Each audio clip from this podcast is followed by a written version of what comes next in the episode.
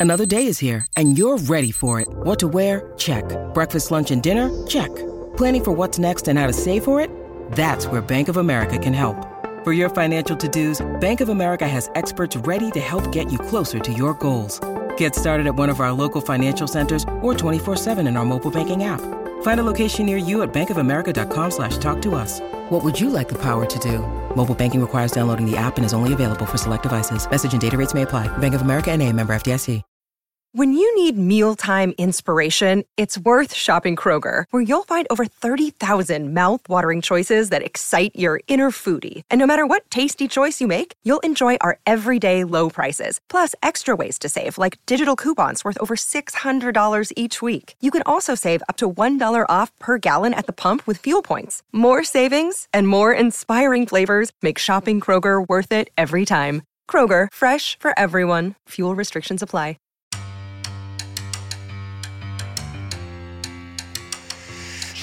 Welcome to the Tell It Avs It Is podcast, your home for everything Colorado Avalanche on the Hockey Podcast Network. The Colorado Avalanche have won the Stanley Cup. Raymond dream has MacKinnon racing and shoots and scores! Nathan MacKinnon! President scores. Long shot. Loose in front. He scores. Landeskog. Here's your hosts, Griffin Youngs and Christian Boulay.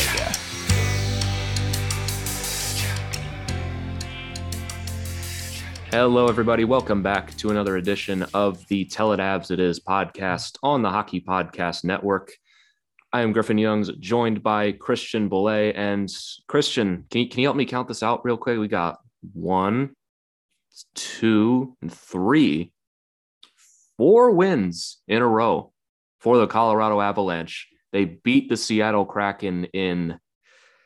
Uh, there's no reason to mince words here. This was a beatdown this was this got sad to watch after a little bit. Final score seven to three. The only three are the they came because of score effects. We we were done at that point. There was no reason to keep playing. It was the saddest three goals I think I've ever seen a team score, and they knew it. Um, the Kraken did because yeah, it was it was bad, man, for the Kraken, but for the Avs, it was it was a fun game to watch. But that third period, we were just talking about that could have been the slowest period of hockey I think I've ever watched in my life. That third period just dragged on. It felt like for an hour. We took the the seven to nothing lead. Aube-Kubel with his first goal as an Woo. Av, and since then that game felt like it dragged for an hour. We had four penalties in the first ten minutes of the game. A, a lot of them were just we're up seven to nothing, and we're trying to give the expansion crowd something to cheer about here. And I mean, it worked. They scored three goals and they got a nice little round of applause at the end of the game. So resounding success for NHL officiating once again. Just a great, great. I mean, to show you how it was for Avs fans, we there was the Logan O'Connor incident that happened in the third period that caused quite a bit of debate online. That was that was kind of the outside of the Avs kicking the Kraken's ass. That was the most like heated moment for that game. was was an argue was it Neen or was it just a, a normal trip? Yeah, and it was a normal trip. I mean, O'Connor pulled his leg back in, and then the guy tripped over him. Like it's a it's a penalty, but the I was worried they were going to call like a five minute major just because the game was so out of hand. At that point, they were going to give them like a full five minute all you can eat power play just to see if they could make things interesting. But they ultimately made the right call.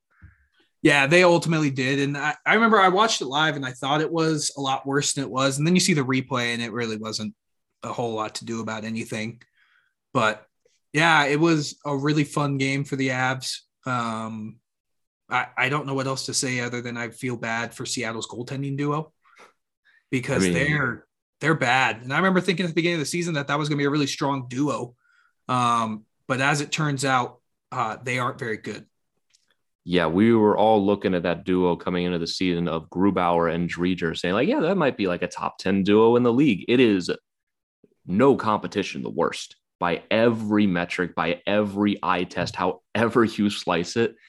These two guys can't make saves. And interestingly enough, we came into this game fully expecting it to be the the Philip Grubauer revenge game for whichever side you wanted, I guess. And they actually started Chris Driedger for this one, which was a surprise to me and to you and several other Avs fans that they were gonna rob that from Philip Grubauer. But I was very amused by the fact that we bullied the Kraken so bad they had to put Grubauer in net anyway.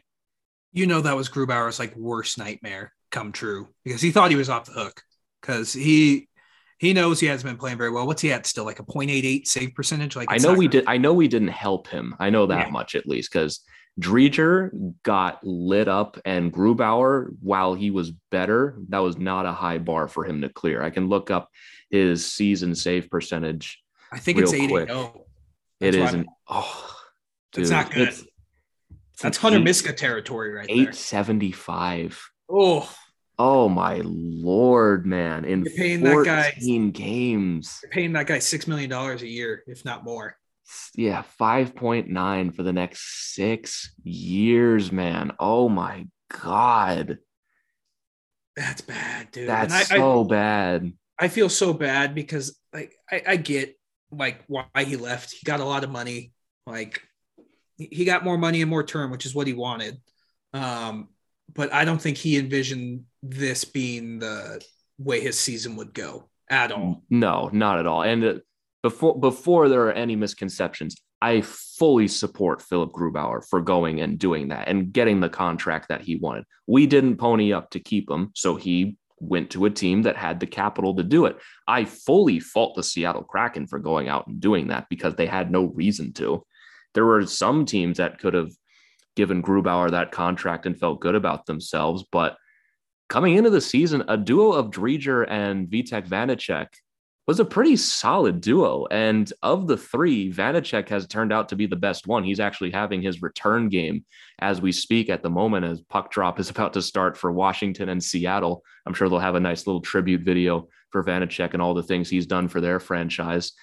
But I still don't understand why they got Grubauer. It didn't make any sense at the time because they said they wanted to keep all this cap space open, but they immediately tied a, a salary cap of a goalie around their neck that they didn't need to, that a lot of teams have made the mistake of doing in the past, signing goalies to longer term. And when they don't work, you have this anchor around your neck. And they did it right away before they even played a game.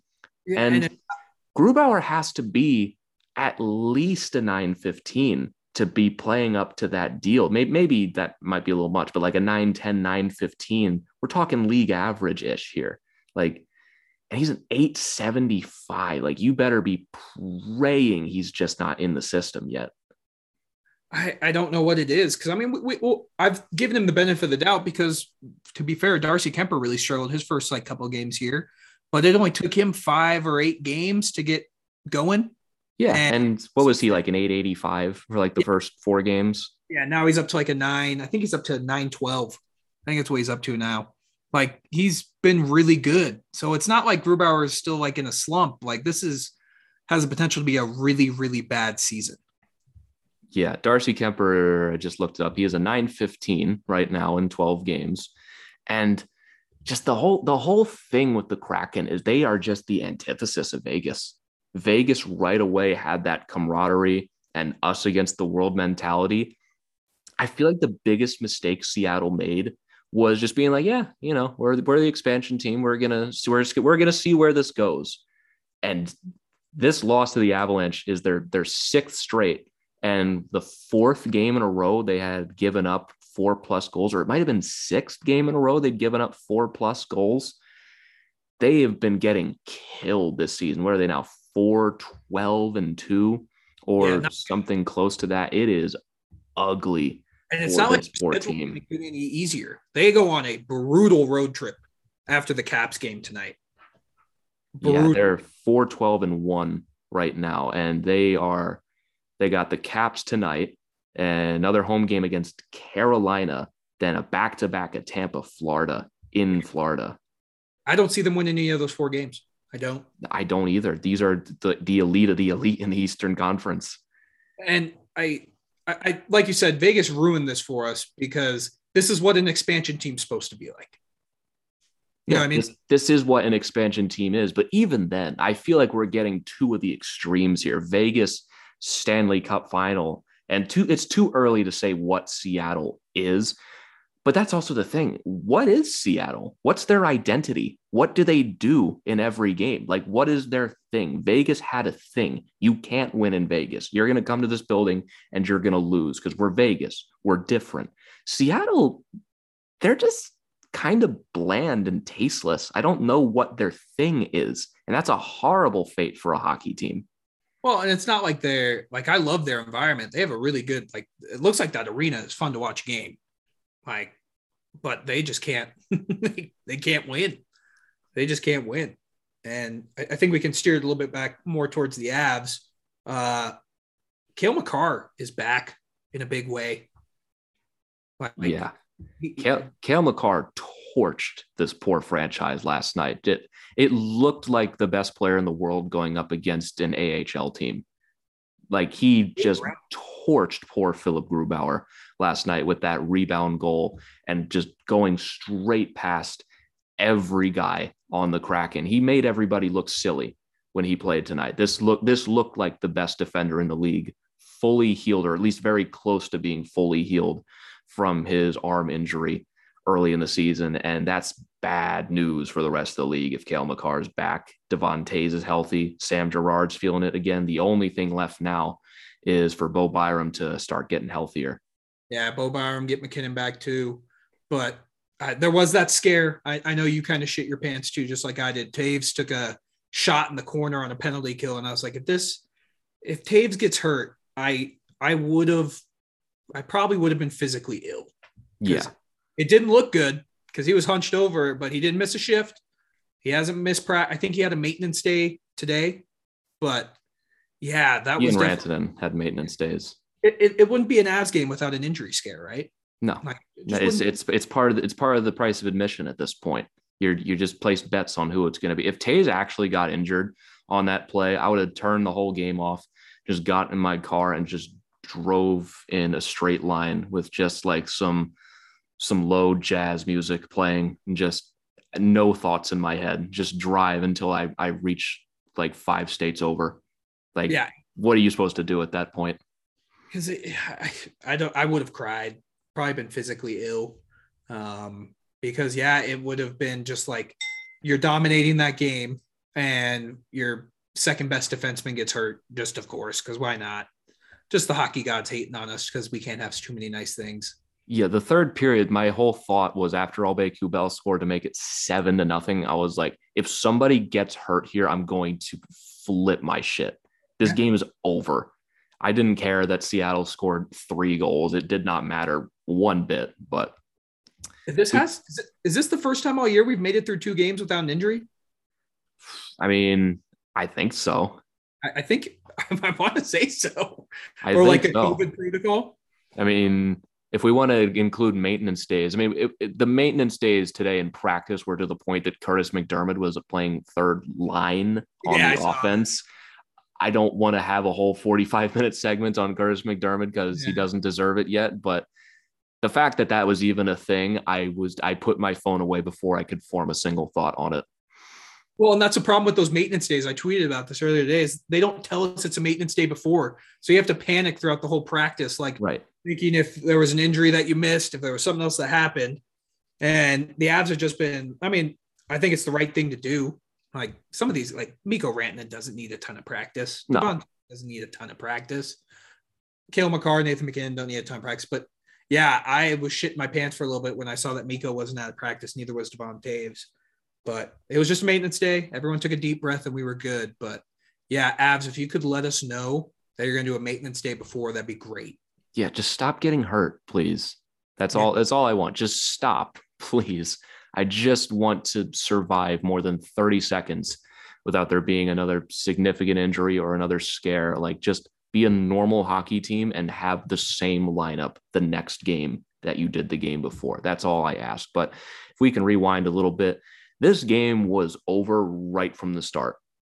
Seattle looked out of this game from the get go. Burakovsky buries one on the power play four minutes into the game. And really this game was done and dusted once Val Nichushkin scored that shorthanded goal. I mean, you you could get the sense from the building and from the Kraken that this game was was just over. They had no answer. They had none. I mean, it's been awesome seeing the Avs power play and continuing to score shorthanded goals. Power plays come to life. Um, Berkey's come to life. I mean, that goal is just a typical. I wouldn't say it's a goal scorer's go, goal, but it's just being in the right position. And the puck sometimes bounces your way, and it bounced right to him. Um, it wasn't a hard like.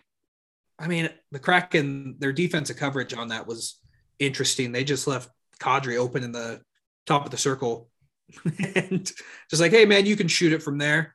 And it just led to chaos in front of the net. But yeah, I mean, you had that goal, and then when Val scored, I I think I had the same mentality you did. I, I was like, oh, this game's over. Yeah, this like this game is just it's done and dusted. They yeah. have no answer. He's all alone on a complete breakaway with Seattle with an opportunity to get back in this game. I mean, first of all, the I just want to mention the penalty was a Sam Girard cross check for all the Sam Girard is soft crowd people out there.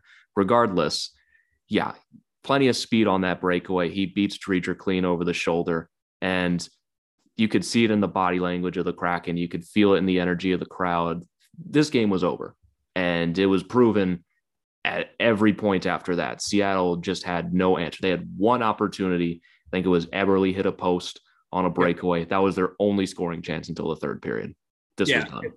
It, it was a it was great to see the Avs play some great defense again.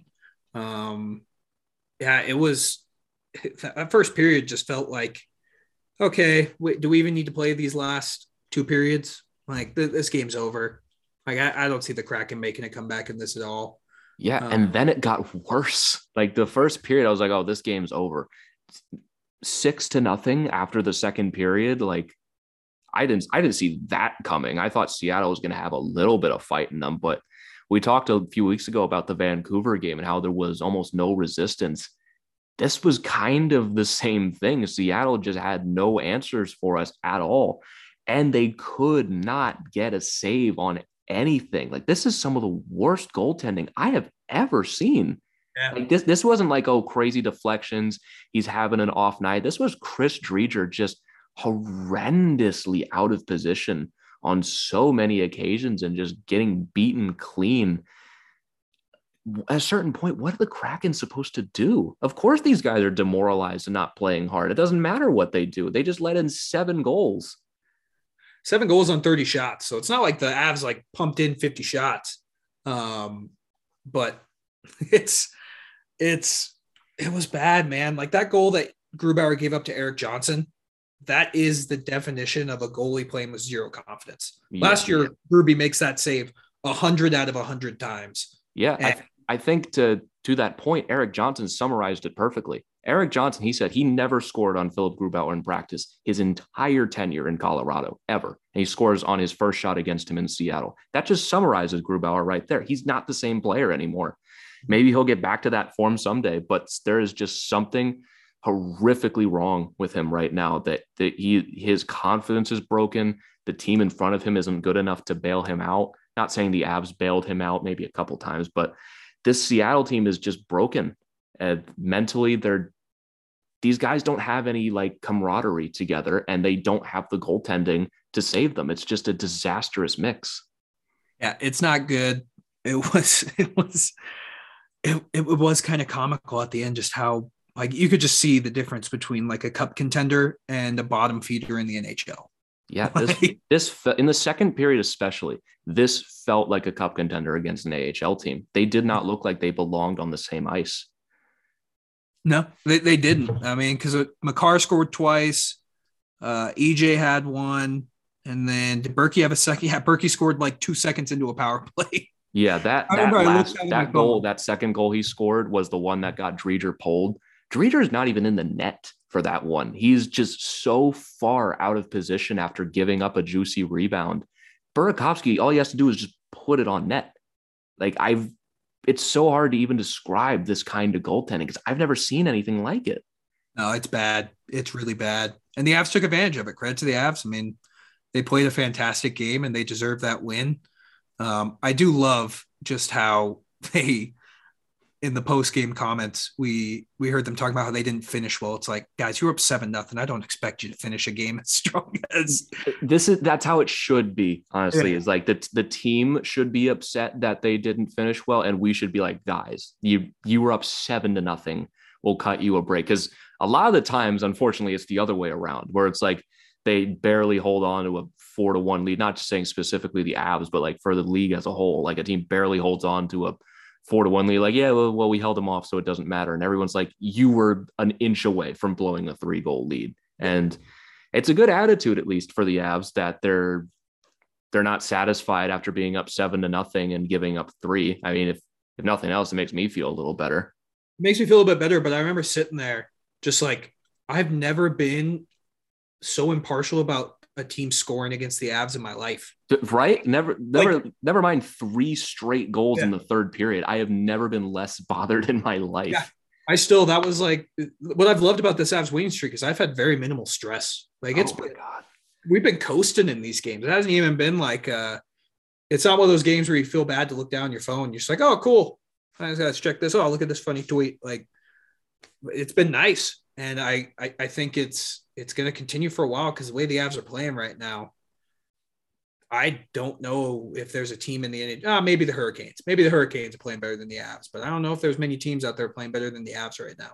No, very, very, very few of them at very least. And you look at their upcoming schedule. We have the Senators coming off of a three game COVID break where they haven't played in a week. They're a total wild card as to what they're going to be. The Avalanche should completely annihilate them tomorrow. An interesting game, actually, we talked about this in the past, should be the Ducks, who are red hot right now and only barely lost to the Hurricanes in their last game, snapping an eight game winning streak. That one will surprisingly be a lot of fun.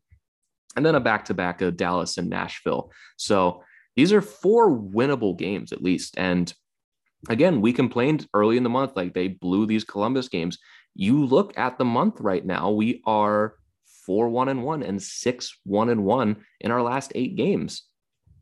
Like, and you look at our points percentage right now. I mean, points wise, we're not up there in the playoffs yet because we played less games than everyone, but points percentage wise, we're third in the central. We've climbed our way back in there and we're going to pass Winnipeg and Minnesota very soon. Yeah, the Central Division had a really hot start. and Now they're all kind of coming back down the earth. Blues are four and eight in their past couple. Wild just lost back to back games.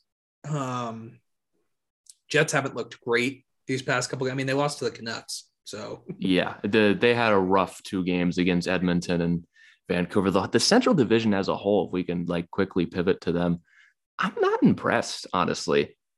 I even with the Avalanche only being like what fifth in the standings right now, I look at them right now like this is unequivocally the best team in the division. Minnesota, they battled back and got a point against Tampa. I'm there's something that isn't right about them. I just have this feeling about them that they're just not that good. I, I watch them and they're just like they're fine, but they they to their credit, they keep finding ways to get points and to win games. But I feel like that bubble is going to burst. And like you were saying about Winnipeg, they're fine. They're going to make it. But Nashville is a, an average team. They're going to be 500. Dallas can't score. And St. Louis is in a free fall right now. Like, we're the best team in this division. Even if the standings don't show it right now, I have no doubt that we're still going to run away with this division. I think we may have predicted the divisions wrong. The Pacific seems to be the stronger division, and the Central seems to be the weakest division in the West, at least for now at least. I mean, Calgary's been really good. They're up four nothing on the Bruins right now. Edmonton, regular season wise, at least, is looking like one of the best teams. Vegas is hanging in there enough that when they get healthy, they're going to have no problem finishing top three at all. That's the easiest bet you'll ever make. I think they and still win that division. Edmonton might be playing well enough that they just might barely be able to fend them off, but they'll definitely have home ice in the first round.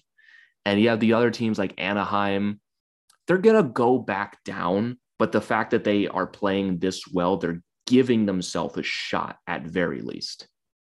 Yeah, Edmund or uh, excuse me, Anaheim's a team that I think is like a year or two away, and then they'll be good again.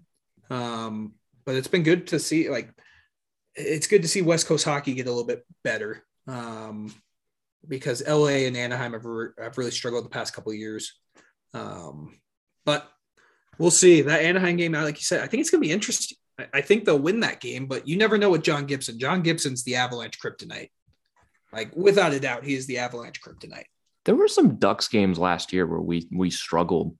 There was a couple times last year where we played the Ducks and we uh, we either blew a couple leads or they were just outworking us, and we all we ultimately won the season series. The games we won, we won.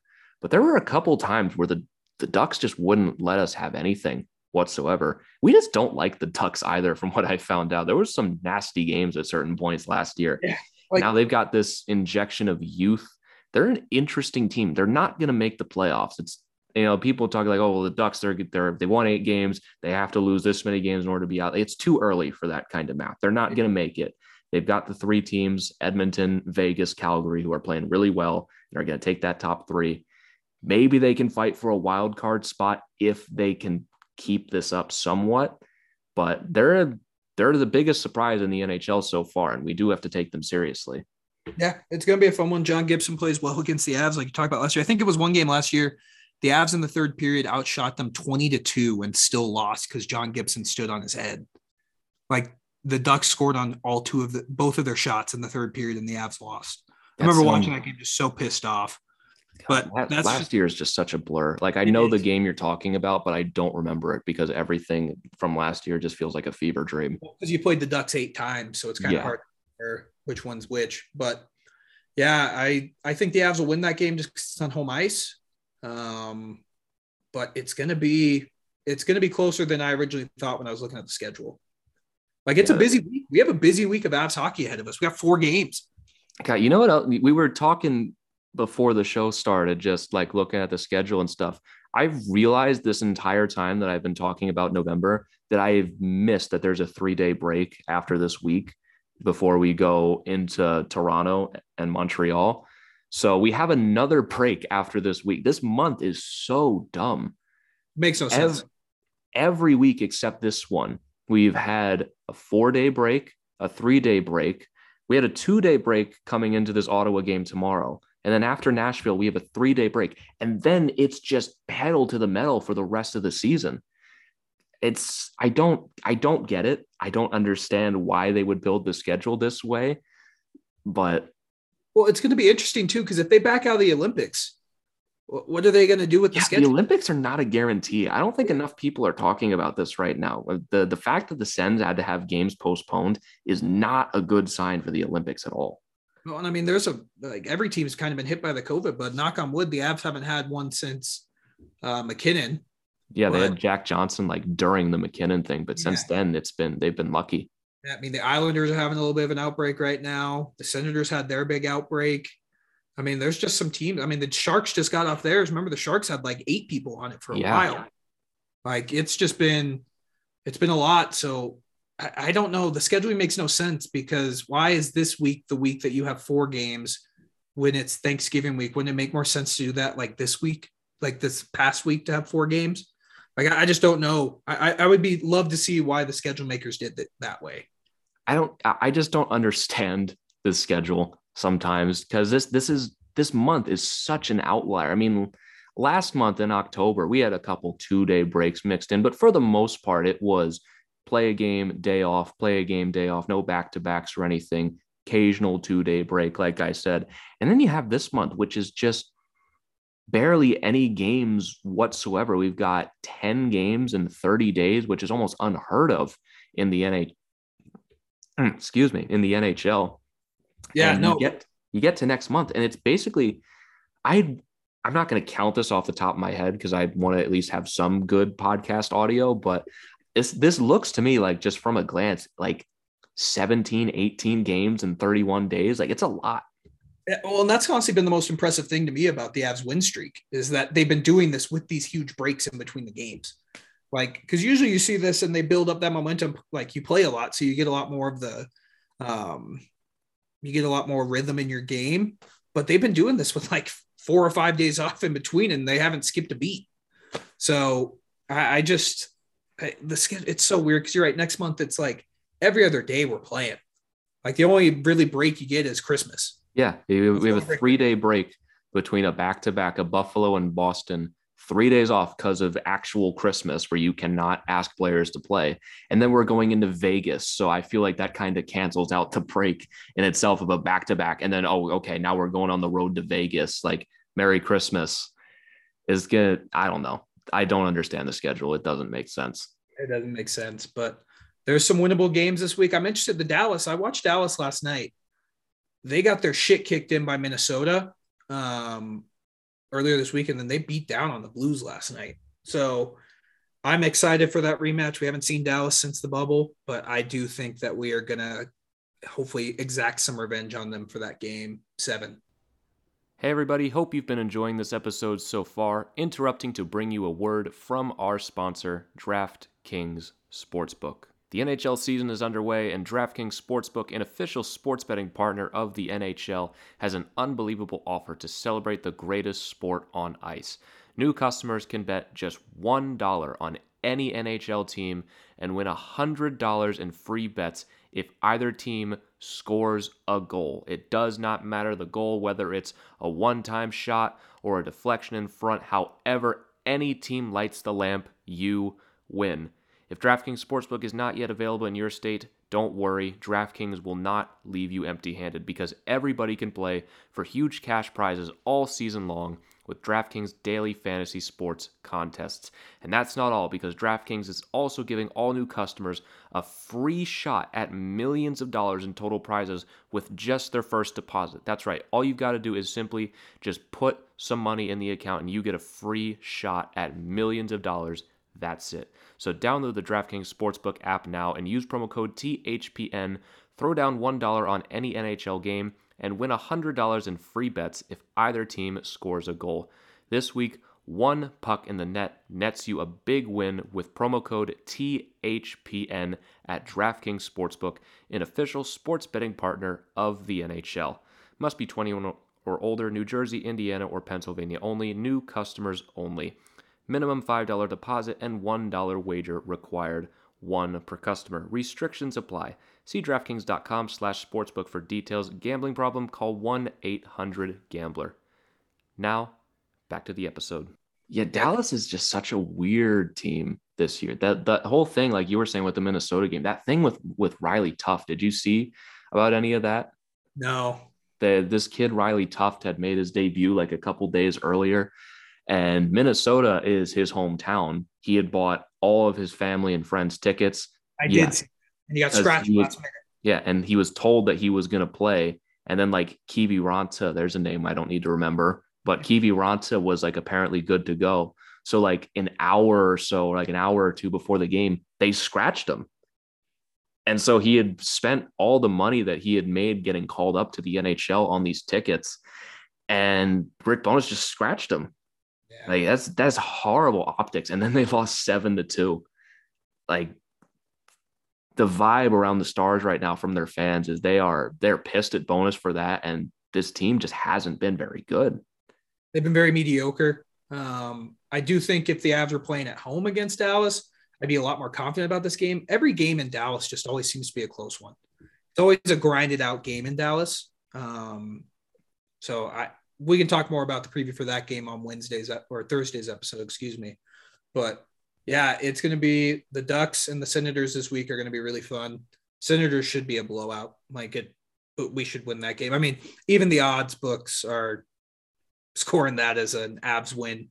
I have, it's been a while since I've seen a minus 375 in any team's favor. I mean, we had a couple last year when we would go up against like the Ducks or something when they were terrible, but those were real special occasions because we had seen the Avalanche beat up on these teams and then play them again the next night. And the odds makers were like, yeah, minus 500. The, you're not making any money betting on the Avs tonight. So this season, at least, I don't think I've seen anything close to that. Uh, I'm sure there's probably been a couple with Coyotes games, but that's true. But Coyotes, 2 0 1 in their last three. Hey, man, get playoffs. time. Playoffs, playoffs time for the Coyotes. It's time for, Scott Wedgewood was really the missing factor for the Coyotes. Yeah, I mean, it would be it would be a fun story. That would be that'd be the most that have to be the most unpredictable thing of all time with the Coyotes. I'm, it's not going to happen, but if it did, I think I would stop watching hockey. I would I I just start betting on coin tosses. At least those are 50-50. Oh, that'd be so wild if it. I mean, the Central isn't looking too hot. I mean, all of a sudden Chicago's playing well again too now. This So- this division's just so strange. None of it makes any sense. Hockey doesn't make sense, man. No, it doesn't make sense. Yeah, you have Chicago who's five and five in their last 10. Arizona's got points in three straight. St. Louis, I mean, St. Louis, we talked about them. They're three, five, and two in their last 10 games. They they looked like they started strong. They are in a free fall right now. Yeah, they're in a free fall, and it's not like Binnington's been playing bad. I think Binnington's actually been playing really well this year. Yeah, I, they- I haven't really paid much attention to the Blues since we had our two games against them, but I don't I don't know what their deal is. I don't know either. I, I, I their defense isn't very good.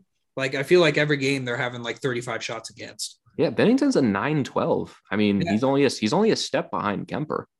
He's been pretty solid, man. I've Yeah. watched a lot of Blues games because I love betting against them. But yeah, he's he's poor guy, man. Like, ah, not poor guy. Fuck him. nah, it was- this couldn't happen to a nicer guy, I'd say. Yeah, but it's been it's been a fun, it's been a weird year of hockey so far. I mean, it's I know- only it's only going to get weirder, man. Just buckle up. And the we were talking a little bit off air. It's just like I've become so disenfranchised with the with the regular season as a whole, just because the rules change so much in the playoffs that watching these games almost just don't matter.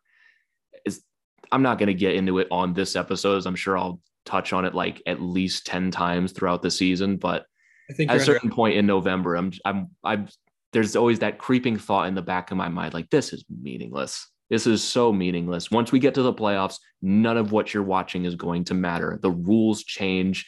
It's not even the same sport. yeah, it's a lot more physical, and it's just They don't call the rules, man. yeah. It's my biggest pet peeve about the NHL, and I'm gonna stop here because if I keep going, we're gonna be here for three hours. So I'm for a while. cutting it off. Yeah. Well, that's what I'm saying. I think you're underestimating the times we're going to complain about the refs. 15 seems a little low. I think it's going to be more like 30. Yeah, for sure. Yeah, it's it's just not good. Refereeing's not good. No, it's it never has been, it never will be. But wrapping up on this game, that can kind of segue us into the the third period a little bit. I mean, the second period, we we were beating up on a team that had absolutely no shot against us. Aube-Kubel, less than five minutes into the third, makes it seven to nothing. I mean, it was it was nice to see Aube-Kubel get his first of the year. I mean, maybe that can give him some confidence and have him stick in the lineup. After this point, it was really just getting to the end of the game because there were still 15 minutes left to play. And like you were saying earlier, we had to kill off three separate power plays. Seattle scored on two of them. And the game finishes seven to three, which doesn't do how much of a beatdown this was justice. Like you said, these were some just some weak goals. It gave the crowd something to cheer about, but that's really it. Yeah, it was it, that that third period was the most uninteresting period of hockey I think I've ever watched in my life. I couldn't wait for it to end. Like Aube-Kubel scored and Jordan Eberle, I believe it was, scored on the power play to make it extended seven to what was that? He extended his point streak, Eberle, so that's all that's big Yeah, for him. Eberle's weird. He has nine goals this year. Like He's been good, man. Yeah, but he scores to make it seven to one. Whoopee. I was like, oh my God, there are still 14 minutes left in this game. Not that I'm worried about them coming back whatsoever, but I'm done with the game. I've had the res- this game's been over for like an hour. I just want to be done. It ah It was rough. It was rough, but it, luckily it finally ended. The Avs won. We were able to get some sleep because it was a late puck drop. Um, yeah, it was it was just a dominant game, and we- we're gonna sound like really spoiled fans, but like we've this has been happening a lot for the Avs these past couple years, where they just beat the shit out of some teams. And I remember I used to be excited about these types of games. So I think it's happened at least like six or seven times in the past years where the Avs have just blown out an opponent. It hasn't even been close. So that's just really spoiled hockey fans right there. And you see what Griffin and I are doing this episode, guys. Like, yeah. How much time we actually spent talking about this game? like th- there, there's not much to talk about because the Avs just beat the shit out of their three of their past four opponents. Yeah. Like we're really digging that. We're scratching at the bottom of the barrel here for Yeah, we're we're like play, play a little bit worse. Give us a little bit of content here. Come on, we're, put Kurtis MacDermid in for just so we can have a thirty minute segment, please. Geez, I don't know if I'm mentally prepared for that, but like that, that's where we're at, guys. So it, it's just th- we're talking a lot more about other teams because the Avs right now are just on a roll. Like Yeah. you can only like we've talked about it in the past episodes about just how good the Avs have been. They've just continued to be that good. Yeah, it's no, like nothing has really changed. The power play is still rolling. We scored on two of our four chances. Kuemper was great again. The only thing Seattle did with their with their little push is they pushed Kuemper below a 900 in this game. The whatever, but they're they're just playing really really good hockey right now. There's no two ways about it. They have fully bounced back from their two games against Columbus and their slow start. And once MacKinnon comes back, this team is going to finish towards the top of the league at the end of the year. Like, what else do you want me to say? I don't think we're going to win the President's Trophy this year. I think that's going to be Carolina or Florida. They're, they're too far ahead. That, yeah. again, I don't want. I don't want. It. I don't want the President's Trophy. I, I, don't want it. Like we got it once, and it's like cool, we got it. Like I don't know if I want it again. Like that. That was cool to say we won it one year, and now I'm kind of like, as long as we make in the, just get me in the playoffs. That's all I care about. I yeah. can give. I can give two. I'd love to have home ice at least to the Stanley Cup Finals. That's all I, I have been down the President's Trophy road so many times. I don't believe in the President's Trophy curse but it's also utterly meaningless because, like I said five minutes ago, at the playoffs is just an entirely different sport because the rules change. So the President's Trophy, in terms of getting the Stanley Cup, is is meaningless. I mean, Fl- Florida can have it, Carolina can have it. They're they're younger teams; they can learn that lesson that way. But even even then, I don't think it's up to us because I'd have to I'd have to pull up the the standings again. But they're they're really far ahead right now. Florida has 29 points, Carolina has 28, and we have like 17. It's not insurmountable, but there there there are two good teams. I don't think it's ever going to get to a point where we just gain 11 points on those guys, either from them losing and us winning. Like that's they can have it. We don't want it. They can have it. And the funny thing is, I don't think either of those teams could beat Tampa Bay. No, I don't. they're both losing to Tampa Bay again. Like I, I, I don't. Like even though I know Tampa, Tampa Bay is just in that cruise course that a lot of teams like when you win back to back cups, you just gotta make it to playoffs. You know what's needed of you to win. Like, come on. Like Tampa Bay is still the best team in the East, like by far. And I'd still say, even though the Avs are in like 10th place right now in the West, a lot of people would argue with us in Vegas that it's a one, two. Those are the two best teams. Even with Edmonton starting as hot as they have, I don't like, believe I don't believe in the Oilers. I've said it. They're, they they might win the President's Trophy. They might win the Western Conference in the regular season. Their goaltending sucks. They cannot keep pucks out of their net. Connor, like this is nothing to do with like oh Connor McDavid needs to change his game. I mean, even if they allow Connor McDavid to do whatever he wants in the playoffs, they're still going to struggle to win because they don't have goaltending or defense. Yeah. As, and they're going to be without Darnell Nurse, who isn't a great defenseman to begin with, but like Duncan Keith is playing top pair minutes right now. Cody Ceci is getting up there in points, and they're they've used like four goalies this year because Mike Smith, 40 years old. They didn't address their goaltending. Yeah, no, they they can't because they have so much money tied up in forwards. Like they're just I don't trust the Oilers one bit just because they're like you said, their defensive goaltending is very shoddy, and you can't win games in the playoffs six six to five. No, it's just not how the, rule, the rules change. It's a different sport at this point. You can't do that. You physically cannot do that. They won't let you. Yeah, and if you look back on the playoffs last year with the Oilers, we thought that that Jets defense, which wasn't very good, was not going to be able to handle McDavid and they shut them down that series. Yeah, it, tur- it turns out even the worst defenses, if you allow them to hook, hold, and just literally go and ride McDavid like a backpack. Turns out those defenses can be pretty good if you just let, let them break the rules. So it, there's not a team in the Western Conference outside of Vegas that scares me. I said it. Like yeah. there's not. Yeah. Like this is this is screaming a showdown for uh Avs Vegas Western Conference Finals. Like in my opinion, I know I'm extremely biased, but I just I don't see a team because even if you look at the Avs and the Oilers, I'd argue our forward depth is just as good as the Oilers forward depth with everyone healthy. Yeah, I mean that's I feel like I feel like I feel the same right now as I did coming into the season. Like for this this quote unquote second round curse that the Avalanche have, who's gonna beat them this year before the conference final? I mean, we're saying this in November. Okay, so so before you clip this and throw this back in my face in a couple months, it is November 21st. But looking at this right now, like Vegas could beat us in a seven game series, maybe 50% of the time. I'd say that's a coin flip when they're healthy with Jack Eichel. But like Winnipeg, they're okay. Minnesota, no, they can't. Minnesota they can't. would give us the best series just because Minnesota is tough sons of bitches. Like yeah, it would be a fun series, but the games we would win in that series wouldn't be close. I mean, there are times that Minnesota can give us a fight, but they they can't beat us four of seven times in a row. That's yeah, the they can't. And I know it's a more physical game in the playoffs, like we just said, but you still need to be able to. We're a pretty physical team. Like yeah. I'm not too worried about that.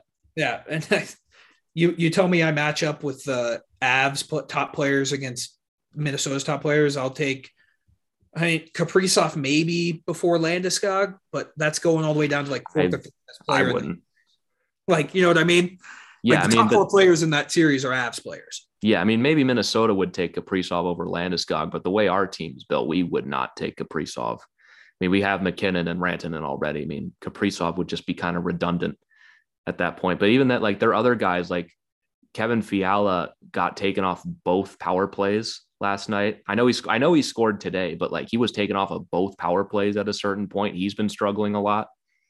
So again, yeah. but even just finishing on that conversation, like Calgary, they're fine, but we wouldn't see them until the, the conference final anyway. I mean, so we can kind of hold this to central division teams. Well, and then the one wild card Pacific team potentially. You know but like, and who would that be? Anaheim? Anaheim and or fucking, I mean, you're talking Dallas, maybe. Like, yeah, Dallas. I mean, but like that's the thing is, it's like the Avs are on paper are significantly better than pretty much every team in the Western Conference.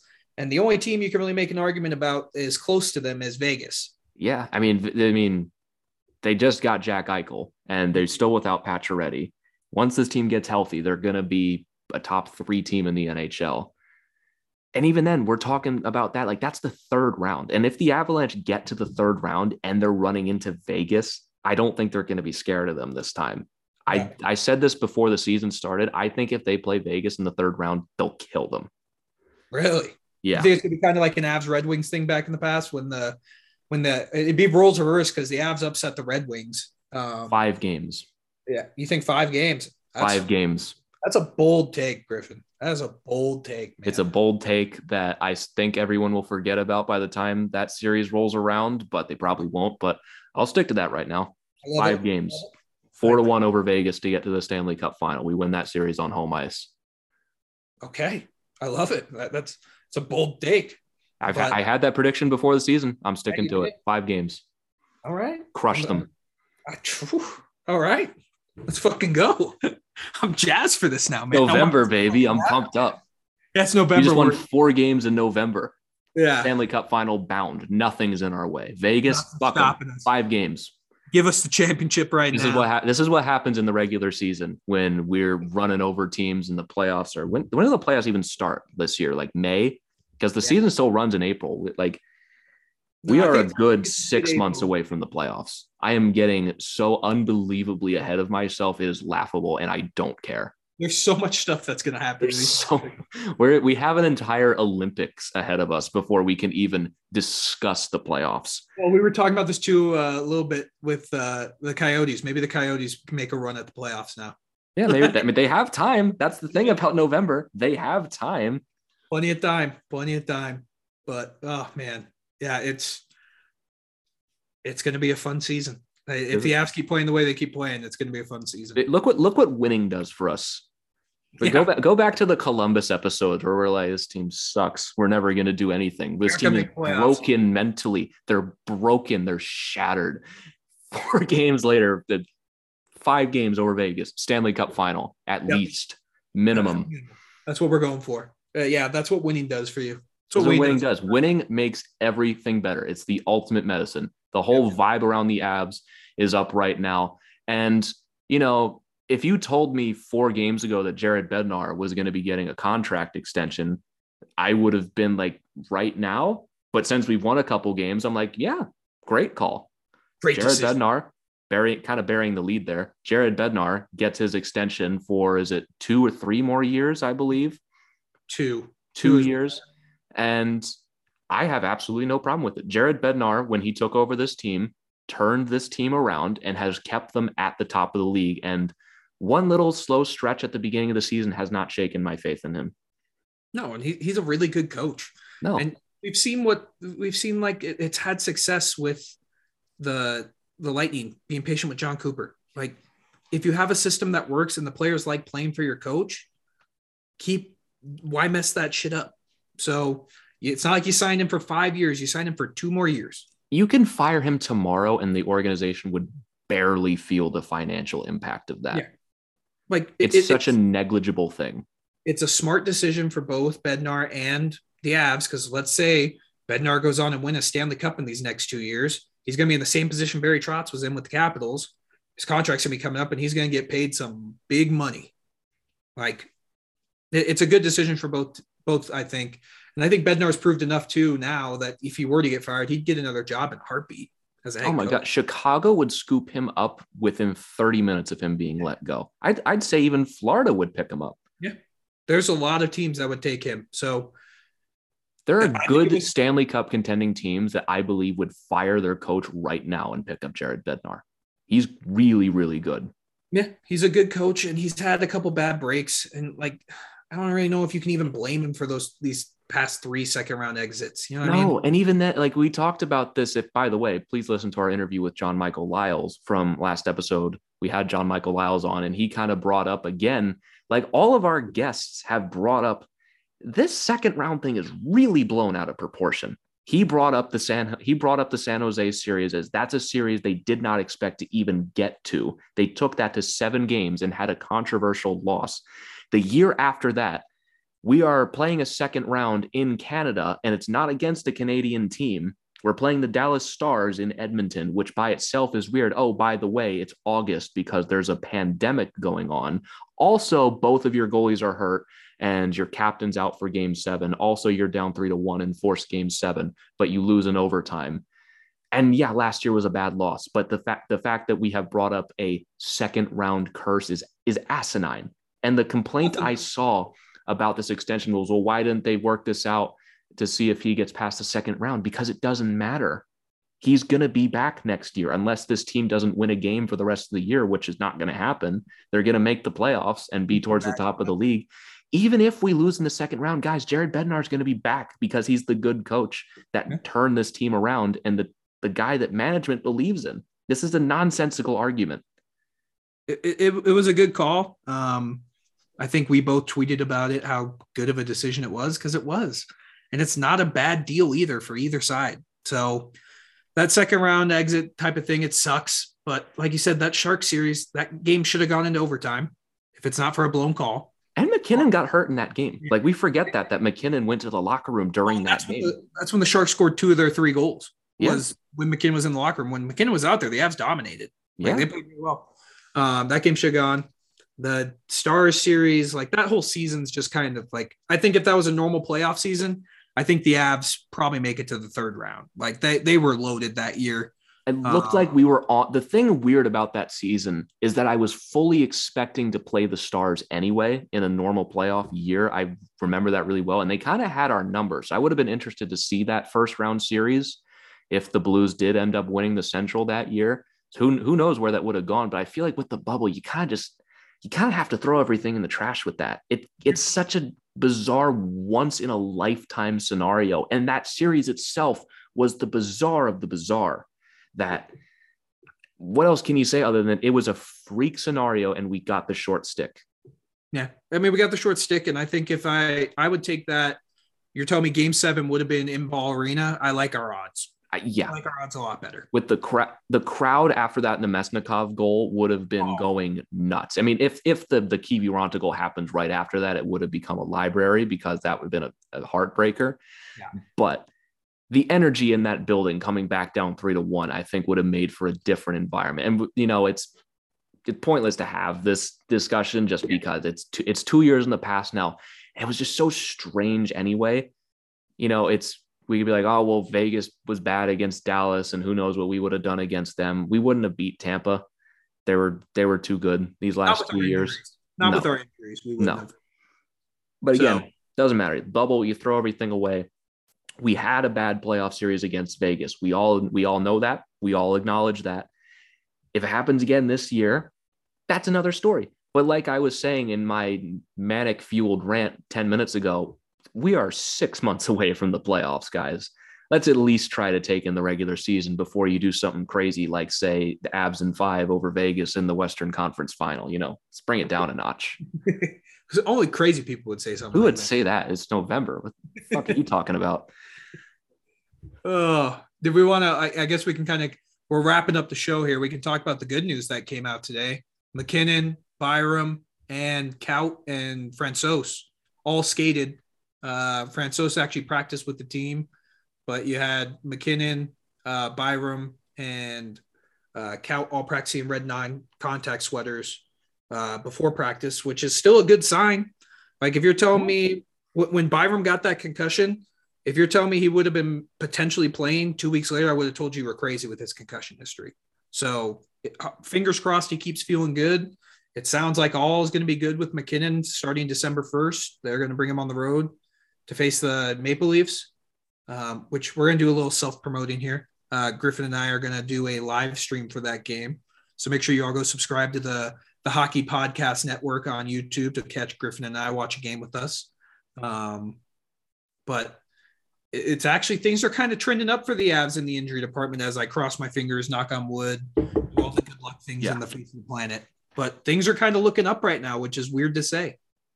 Yeah, and if if nothing else, it shows that MacKinnon is on track and going to play early in December, hopefully against Toronto, maybe against Montreal. Even then, maybe that weekend he's on pace.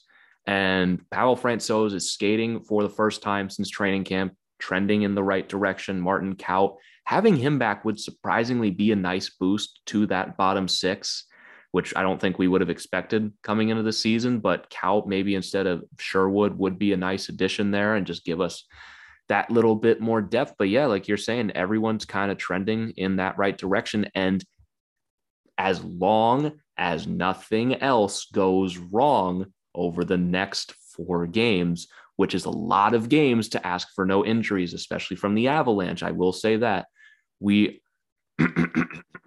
we are trending towards having a healthy team as I quickly do a Hail Mary. So we'll see. Compher, he's going to be out for still a while, about a, we're about a week or so in. Yeah. Till be back mid December ish, maybe. And what an addition he's going to be to that lineup if we're healthy. The way he was Like, playing. im- imagine the Avalanche actually playing as they're constructed, right? What a concept. Crazy. Unheard of. Unbelievable. Never going to happen, though. unfathomable. Never going to happen. What a funny little joke.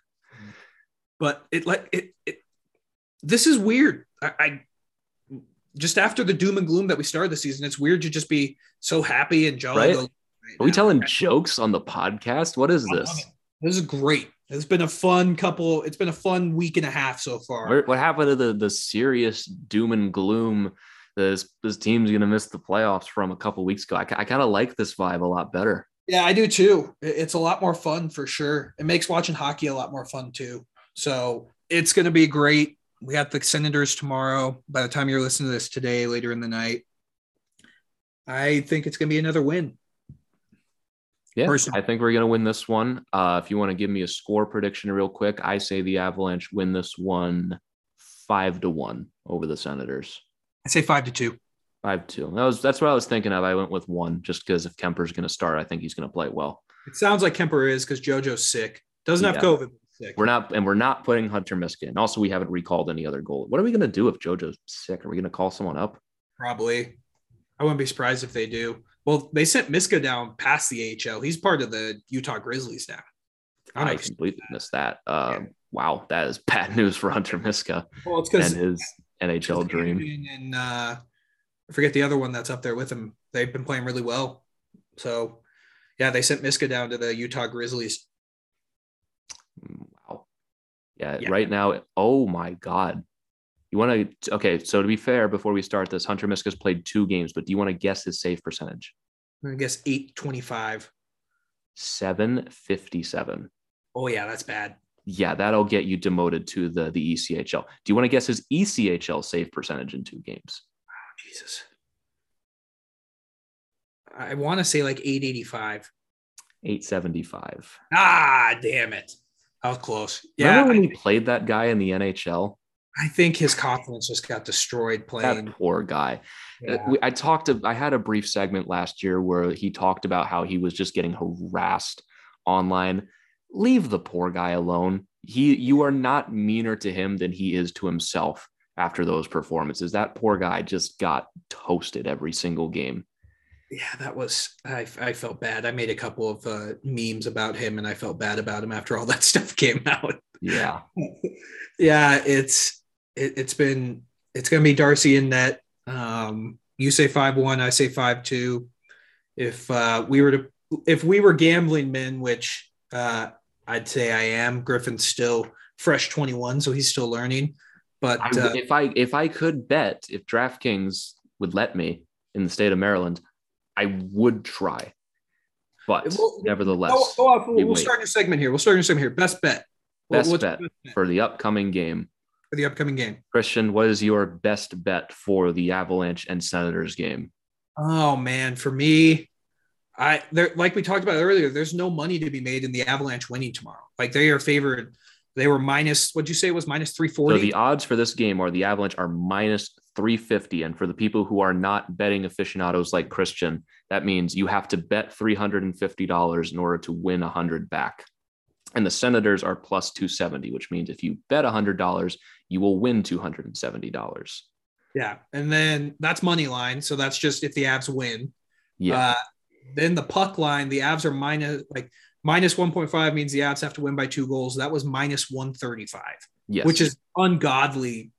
Those are terrible odds because usually when you're going for a team to win by two, it's usually in the plus money, but it is minus 135. So all of the odds makers are predicting the Avs to just kick the shit out of the Senators tomorrow. Um, so I'm going to go with probably the only way you can win money, and that is taking the over, which is six right now. Um, I think there's going to be a lot of goals scored. The Avs are scoring a shit ton of goals. So I feel pretty confident. It's not like the Senators are world beaters on the defensive end or in the goal. So I think the Avs may cover the over by themselves, personally. Yeah, I think I would agree with that too, even though technically my prediction would be part of the under over six. I mean, well, me predicting six goals, you teach me right now. Is that over or under? That's a push. So you just Push. win your money back. So I just win my money back. I think a good way to maybe bet on them here is to go directly to the Avalanche, whether they're going to score over or under seven goals. And for them to score over seven is plus 155, which surprisingly That's not it? as that. Yeah. That's it. Colorado Avalanche total goals over 6.5 is plus 155. For them to score shit. seven goals is plus 155, which is not a lot. And for Do them the to be reference- under under seven, Yeah. Find the reference for the Senators just to show the listeners just how ludicrous that those yeah, odds this, are. the Ottawa Senators to score over 6.5 is plus 800. Yeah. Like that is ludicrous, guys. I cannot. Holy shit. That is fucking So, crazy. The Avalanche to score under seven is plus 120.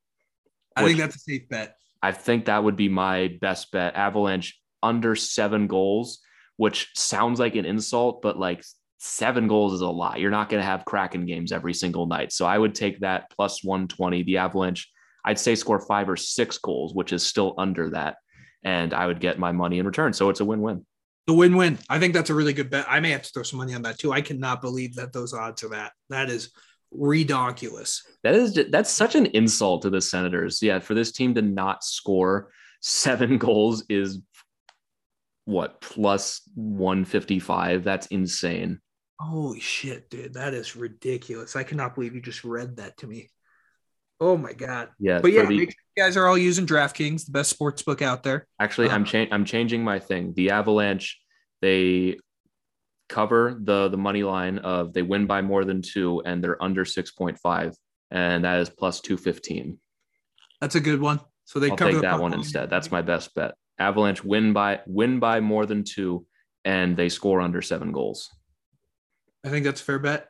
That's a good little it's a good little system right there. I don't hate that at all. You may also we don't have the odds for this, but I'd sprinkle some money on Amico Mikko Rantanen goal, anytime goal scorer. Nazem Kadri, anytime goal scorer. That's a good one too. Just a lot of goals for the Avs tomorrow. So it's a fun one. Like we said, make sure you're using DraftKings, the best sports book in America. Promo Uh, code THPN. Sign up today. Helps the Uh, network a lot. Yeah, this is a uh, not a shameless plug because they are a wonderful sponsor, DraftKings, and I use They treat at- us very well. They do. So make sure you go check that out. Um, but yeah, it's gonna be a fun one. I don't know about you, Griffin. You got anything else, man? I got nothing else. I'm looking forward to another win against the Ottawa Center. If we, if we lose this one, that I mean, it'd be a pretty big upset according to Vegas. So uh, I don't see how Ottawa wins this game, but I guess crazier things have happened in the past. But I think we win big in this one, and we'll have another game against the Ducks on Wednesday.